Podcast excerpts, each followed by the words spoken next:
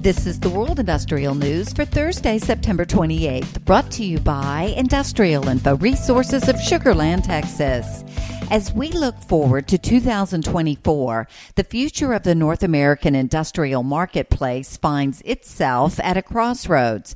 A tumultuous election year is forecasted, and we expect to see many projects placed on hold.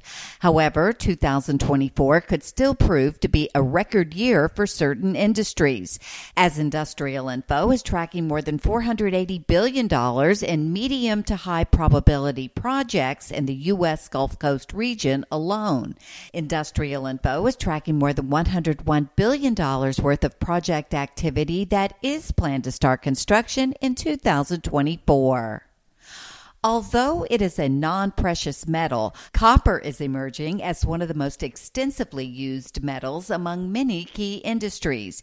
Due to its high conductivity, copper offers a wide range of applications in construction, electronics, and transportation. Copper's role, especially, has been vital in the global green energy transition, which requires massive electrification worldwide.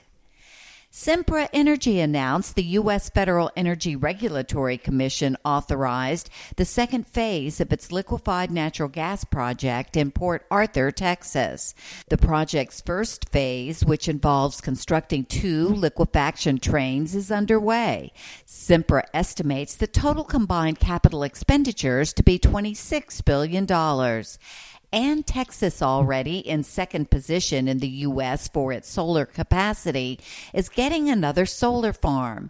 BP and its joint venture, Lightsource BP, announced the commencement of construction of the Peacock Solar Farm near Corpus Christi earlier this week.